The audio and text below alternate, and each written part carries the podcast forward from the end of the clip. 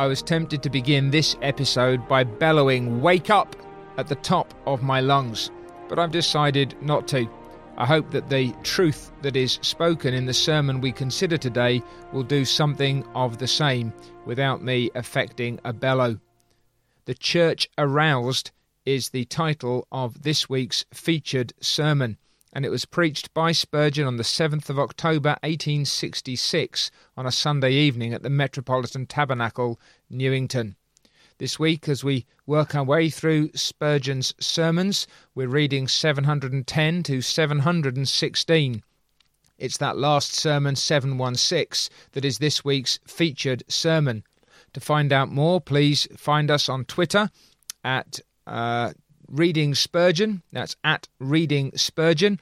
Or you can go to mediagratiae.org slash podcasts and you can find there both a weekly newsletter for which you can sign up, where you'll get the featured sermon as a PDF, or you'll get the um, the the weekly readings as a, as an email, and indeed you'll find some other podcast material uh, that you might appreciate and enjoy from a a variety of different voices. This week, then, uh, the church aroused. And the text on this occasion is Ephesians chapter 5 and verse 14. Wherefore he says, Awake, thou that sleepest, and arise from the dead, and Christ shall give thee light. Awake, thou that sleepest, and arise from the dead, and Christ shall give thee light. Now, he, uh, our, preacher Spurgeon, the, the Victorian uh, pastor and evangelist, says that there are some who think it would be altogether unscriptural and unsound to address these words to those who have no spiritual life, and we're not of their number. If we see a man ever so deadly asleep, we believe we are commissioned by God to preach the gospel to him and to say, Awake, thou that sleepest. And though more and more persuaded of the want of moral sensibility in man and the desperate character of his depravity, we are not amongst those who fear to preach to dead sinners, but dare to say, even to the dead, Thus says the Lord, You dry bones, hear the word of the Lord. Thus says the Lord, You dry bones, live. And so his introduction is uh, contrary to the hyper Calvinism, which was characteristic of many preachers in his day, that he could have preached this to those who are spiritually dead in trespasses and sins, with confidence that by the gospel God would bring them to life. But, he says, that's not what I'm aiming at today. Whatever objection you might have to addressing the text to the converted, there would be far more difficulty in addressing it to the unconverted, and I think there ought to be no hesitation in directing it to either. What he's going to do is not then so much to preach to the unconverted and call them in Christ's name to wake from absolute spiritual death, but rather to use the text to speak to Christians, to church members, to professing believers. And the first thing he wants to do is to take the state of mind into which many Christians can get, then to consider what Christ has to say to them about this state that is, awake and arise from the dead, and then thirdly, the gracious promise with which we are encouraged to make that effort. Well, then, if we're Christians, let's take these things to heart. First of all, notice the state of mind into which a Christian may sometimes get. He may be asleep, and he says, in a modified sense, even dead. Now, what we have here is a somewhat unbalanced sermon. I don't mean it's doctrinally unbalanced, I mean in its organisation, and perhaps Spurgeon could see this on paper in front of him. It seems perhaps though he couldn't because of a comment he makes later on, but um, in the development of the sermon, in the preaching of the sermon, this first point ends up having a real great weight in terms of the balance of the whole placed upon it. So then, this state of mind into which a Christian may sometimes get.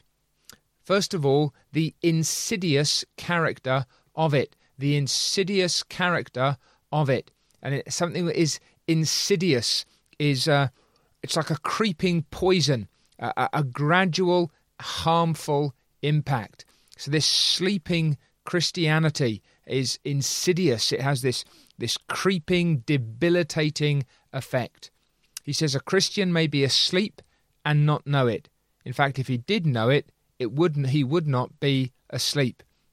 Often and often, says Spurgeon, when young people come to me and say, Oh, sir, I'm afraid I'm a hypocrite, my answer generally is that I'm not afraid of it, for when you're afraid of such a sin as that, it is not at all likely that you are guilty of it.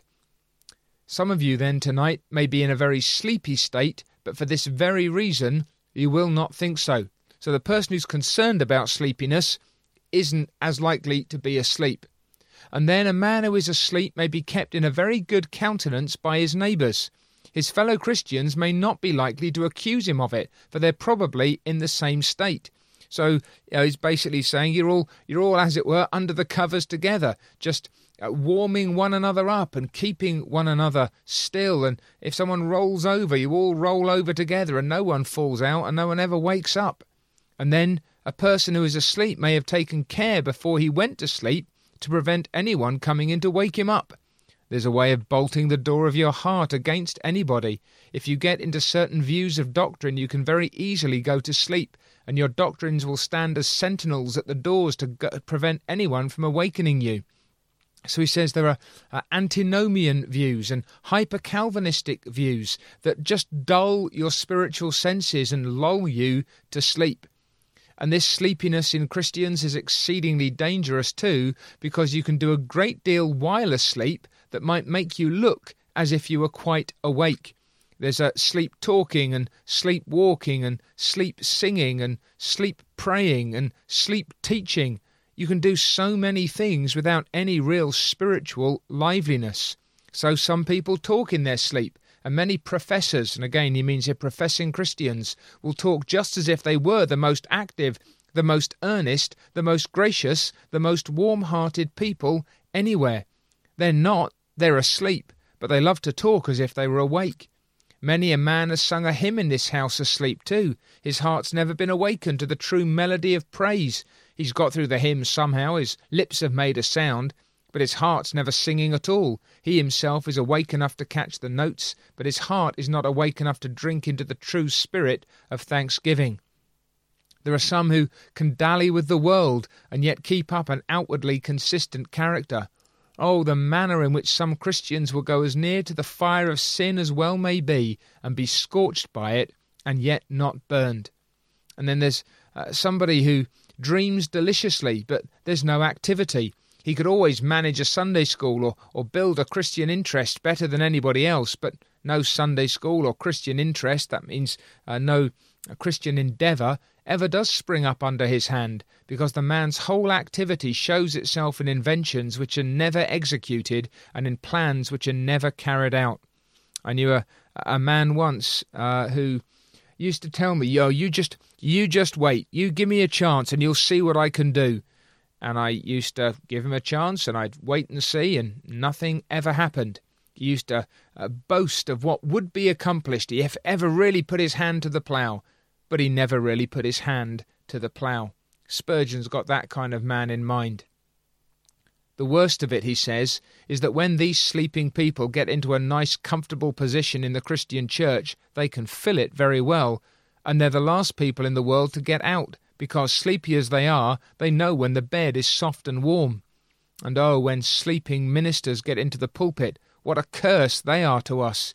And when sleepy church officers once get into their places, there's no moving them. But here they are, and they seem to fill the place quite well, while all the while it is as though the sentinel's box were filled with a slumbering man, and consequently the army is not guarded, and an attack may be made upon a sudden.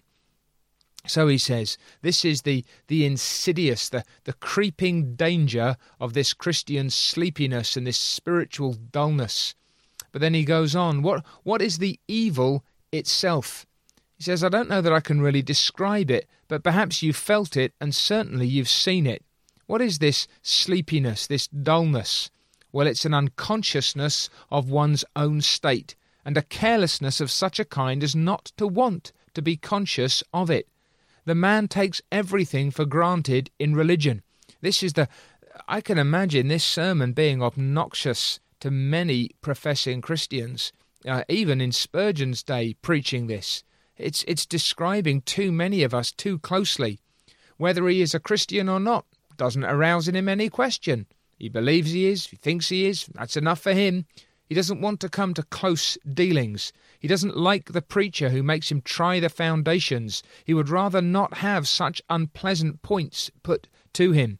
And there are lots of people who sit in lots of chairs and pews and whatever else it may be, who, when the preacher begins to press home the reality of a, of a, of a root of faith and a fruit of work, is just not very interested in hearing these things. They resent them, they resist them, they evade them. If little concerns, it little concerns some Christians, he says, what becomes of St Giles or Bethnal Green or Golden Lane. What does he mean by this? Well, it's not just that you're not bothered about yourself, you're not bothered about anybody else either. That's the concern. The, these are regions of London, these are uh, neighbourhoods of the city. It is enough for some Christians if they are comfortable, if they can attend a respectable place of worship and go with others to heaven. They are indifferent about everything else. And whether there shall be an increase of darkness or of light in England does not seem to concern some Christians, nor even some ministers. Spurgeon's saying here, this is the, the evil of this spiritual stupor, this drowsiness that can afflict us. No doubt we'd be very pleased if people were converted, but waking ourselves up to the value of souls and actually engaging in earnest effort and humble prayer, too much asleep for that and insensible to the state of others. And I fear that too many of us are preaching and hearing in such a condition and they seem too to be perfectly immovable by all appeals. Many a preacher will know this to stand up and preach your heart out, to, to preach your soul, and, people pretty much give you a hmm, nice word, vicar, on the way out. And perhaps they'll tell you that these are good things or, or needful things and we need to hear it. Or, or they might say, oh, well, you want to take this into account as well. Or, or they make some comment about whatever it may be. The best argument, says Spurgeon, is lost on a sleeping man. You might convince him if he were awake, but what can you do with him while he still slumbers?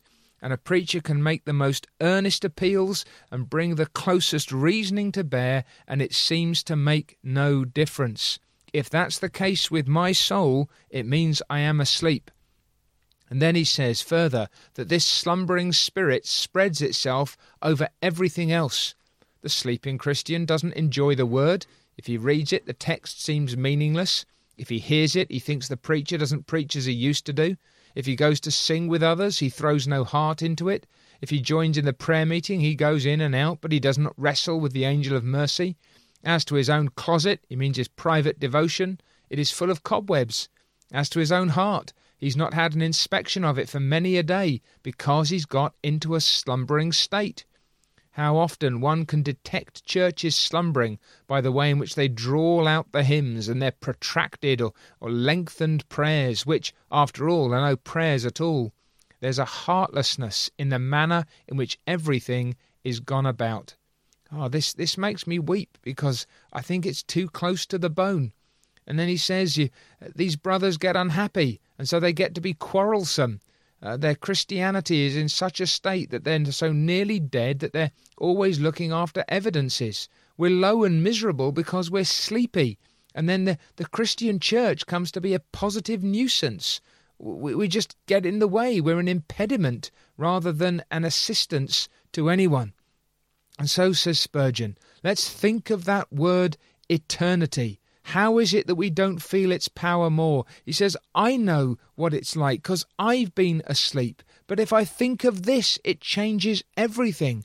Think of the judgment. Think of the terrors of that tremendous day when Christ shall appear upon the great white throne. Remember the wrath of God. Remember the pit which he has dug. Think of the glory of Christ, the robes of whiteness, the tearless eyes of the blood washed. Can we think of these things and yet be cold? Callous and indifferent? Shall we always live at this poor dying rate? So this is the this is the great concern then that, that Spurgeon has that, that we're in this dull and, and sleepy and and and ah oh, spiritually almost dead. You know, he keeps saying it's it's deadness of a kind. It's not absolute deadness, but it it might as well be sometimes for all the value, all of the use that we are. And then he says that two or three words what, upon what makes this evil of Christians being asleep a great deal worse is first of all this that they're Christ's servants, and they ought not to be asleep. If our Christ is labouring, why are we so so dull? Christ is up there interceding. We're down here sleeping, the most of us. Christ is up there showing his wounds, pleading before the Father's throne that he would visit the sons of men and give him to see of the travail of his soul. And here we are, not watching against his enemies, not helping him by our prayers, but busy here and there wasting precious time while immortal souls are being lost. We're sleeping like men in the midst of harvest when the grain is waiting for the sickle. Our sickles are laid by, and we stretch ourselves beneath the shadow of some spreading tree and sleep.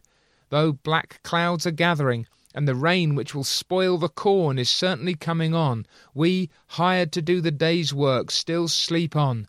It is not so with you all, but it is so with many of us. It's a fearful thing, isn't it, that with all our committees and our conferences and our engagements and our ministries and uh, whatever else it may be, and perhaps even our, our podcasts and so forth, how many of us are actually labouring for Jesus Christ rather than just filling our time and uh, squandering our energies on religious feeling activities? It's bad for us to sleep too because it's quite certain that the enemy is awake. Uh, in the, the last podcast, you might remember Spurgeon had quoted Hugh Latimer. I wonder if he'd been reading Latimer when he was uh, working through this particular season. But he, he, he makes the same point. The devil doesn't sleep. The devil's busier than any of us. If we could send the devil to sleep, we might take a nap ourselves, but we never can, and therefore we ought to be awake. Christian man, while you are sleeping, remember time is running on. If you could stop the hands of time, you might afford yourselves a little leisure. If you could, as we say, take time by the forelock, you might pause a while. But you must not rest, for the tremendous wheels of the chariot of time are driven at such a fearful rate that the axles thereof are red hot with speed, and there is no pause in that tremendous rush. I, I wonder, actually, if in this sermon Perhaps Spurgeon, at some point in, in those weeks uh, in which he's preaching these kinds of things, has sensed in himself a measure of spiritual dullness, and having taken himself in hand, having examined his own soul, having stirred himself, he's he's asking, isn't now the time to uh, to, to, to rouse not just myself, but, but for us all to be lifted up. We're so ready to go like snails in the course of good, while swifter than the roe or the hart men fly in the road of evil. Shall it be always so? The Christian pastor may forget the villager, the parish priest will not. The Christian minister may not proclaim the gospel, but the, the monks will make no uncertain sound. Christian women may forget to visit the sick, but there'll be so called sisters of mercy who'll be there. Now, Spurgeon's thinking here primarily of uh, Roman Catholic influence, but if we won't speak, if we won't care, if we won't invest, there'll be many who do not know the gospel who'll be glad to supplant us and bring poison with them. You may turn aside, Christian, then, if you please, from your position in the ranks of Christ, but you will not find the servants of Satan so unfaithful. Oh, that such restlessness might come upon us, that we might have an insatiable hungering to do good, and an awful passion to bless our fellow men, that we might yearn and sigh because others will not repent and will not turn unto God. The Lord send us such an awakening. If not, our sin of sleeping is terrible indeed. Oh, you feel the force of, of what he's saying, and it's it's good and it's right and it's proper that we should feel that force, that we should uh, feel the weight of these particular things. And what is it then, he asks, that sends us to sleep? You see how he's developing this imagery. He's got this uh, metaphor here in his mind, and he's pressing it home, and he's, he's pressing it in, and he's developing it, and he's uh, insisting upon it. So he says, for some, it's having too much business. But he says, I don't believe that. That's just an excuse. I don't find London Christians more asleep than country Christians. He says that, there's there's too many people in too many places. Your, your, your pulses should be quickened by having so much to do. When you've got something on the go, I suppose it's a, a re- reflection of the, the, the proverb that if you want something done, give it to a busy man. Well, he says there, there are other problems. You're inclined to slumber from the evil of your nature. Master, he cries, deliver us from the guilt and then from the power of sin. All the while we're thus asleep about divine things, we're wide awake like the rest of the world about other things. I've sometimes remarked, he goes on, the way in which men will speak out in the shop most distinctly and mumble in the prayer meeting. I've sometimes thought I've seen persons who, at the sound of a shilling, seem to open their ears and start up, be just as much, though, the opposite way when it comes to doing things for Christ. First and foremost for this world, last for the world to come, toiling like the ants to gain this world's dross, but idle as a butterfly in regard to divine things. And this so sad, because it proves it's not the want of power to be active, but want of will. I often say that people in in the congregations that I know and the, the congregation I serve, people can do everything that they really want to do. They've got energy for everything that's important to them. And my problem is that too often the things of the kingdom are not important enough to me. So the evil of my nature tends to sleepiness. So does the chloroform of bad doctrine, uh, the, the, the sleeping drug of bad doctrine. This, says Spurgeon, has sent half our Baptist churches to sleep. They've been taught that man is not responsible to God. They have been taught clear fate and nothing better, and consequently have gone to sleep. That's hyper Calvinism again. Then the sultry sun of prosperity sends many to sleep, just as you and I perhaps doze on a warm summer's afternoon. So, when God seems to be favourable to us in providence, our soul begins to sleep. Fullness of bread is a strong temptation to a Christian. And then there's the intoxication of pride. Get proud of your spiritual condition. That will soon send you to sleep. And I know a lot of uh, reformed congregations who are very pleased with themselves that they are what they are. And the result is dullness. You cannot be too long in the soporific, the, the, the sleep inducing air of this particular period of time without feeling that in spiritual things you grow lax, for it is a lax age. Lax in doctrine, lax in principle, lax in morals, lax in everything. And only God can come in and help the pilgrim to keep awake in this enchanted ground. Well, that's the bulk of the sermon this penetrating and painful expose of the spiritual sleepiness of too many Christians. Its its dangerous character, the the evil in itself, and then the things that send us to sleep. Now, says Spurgeon, what does Christ say to his sleeping people? He says, Awake, you who sleep, and arise from the dead. Now, this at this point, Spurgeon takes a more gentle tone. I think it's good again if we're preachers, or indeed if we're hearing preaching, to remember that there can be these shifts of tone in the course even of a particular sermon.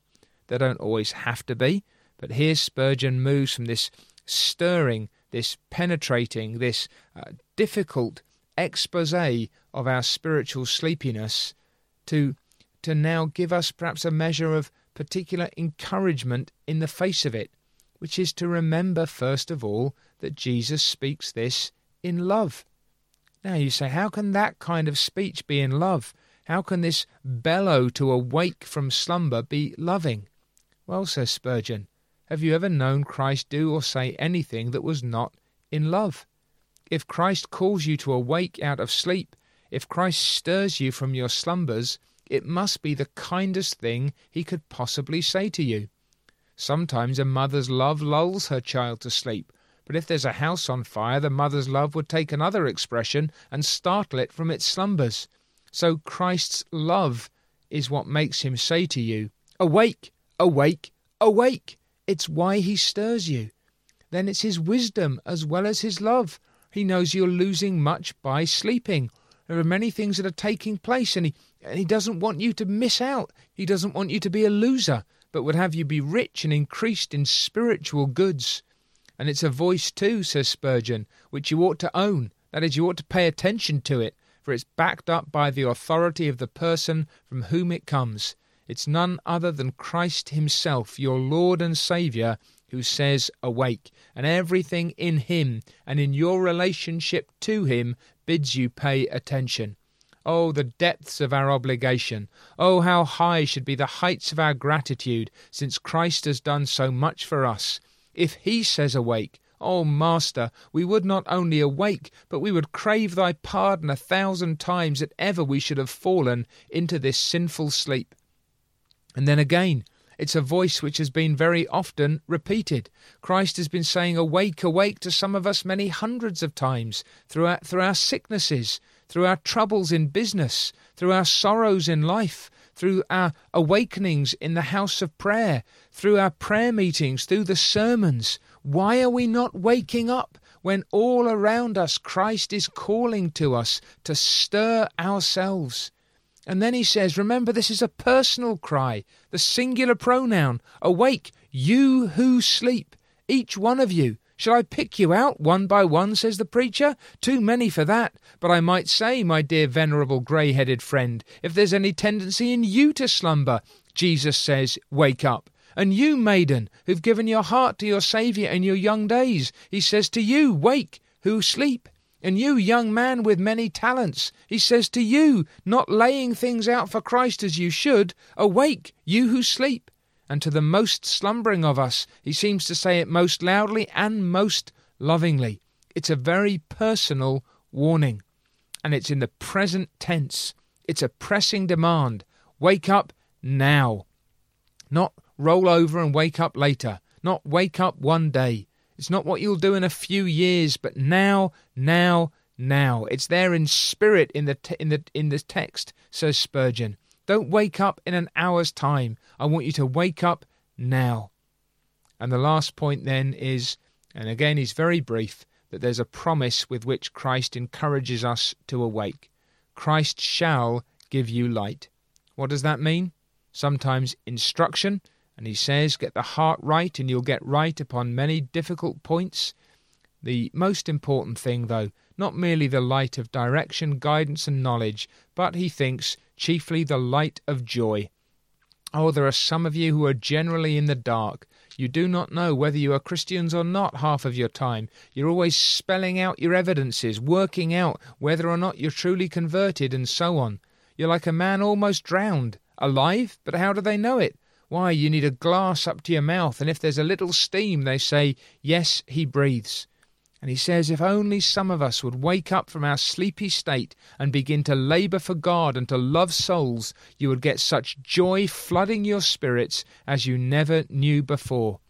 And one of the great griefs of pastors today, as I understand it, is that many Christians, when they hear this kind of preaching, when they have this kind of urging, when a pastor speaks to them publicly and privately, rather than waking up and entering into this joy uh, as Christ uh, blesses us and stirs us, they resent all the more the call to action and they retreat all the further into their nice warm beds and under their nice warm covers. And so says Spurgeon this Listen to this. I have often prayed to God that I might not be the pastor of an army of invalids. I would be glad enough to comfort them and do my best to make this a hospital for them, but I want to be the captain of an army of soldiers and to turn this place into a barracks for them. I want you to go out every day from Monday till Saturday, and on the Sabbath too, fighting for Christ, contending for the faith, seeking to gather in outcasts, looking after the poor and needy, helping the weak and feeble, comforting the disconsolate, and putting out all your strength in your Master's cause. I can only add my Amen to that, and I know that there'd be countless other preachers who would do the same. So may God deliver us from having this place to be a huge cemetery, and make us to be a great house, a great city, from which shall go forth the hosts and armies of the Lord to do battle for him. May God send his Holy Spirit to abide among us in all his plenitude, in all his fullness, and he shall have the glory. And then, with a word to the unconverted, he closes. Well, it's not fun, is it, to hear a sermon like that? But how needful it might be. I trust that if it's needful for you, that you've heard it and you've heard it well.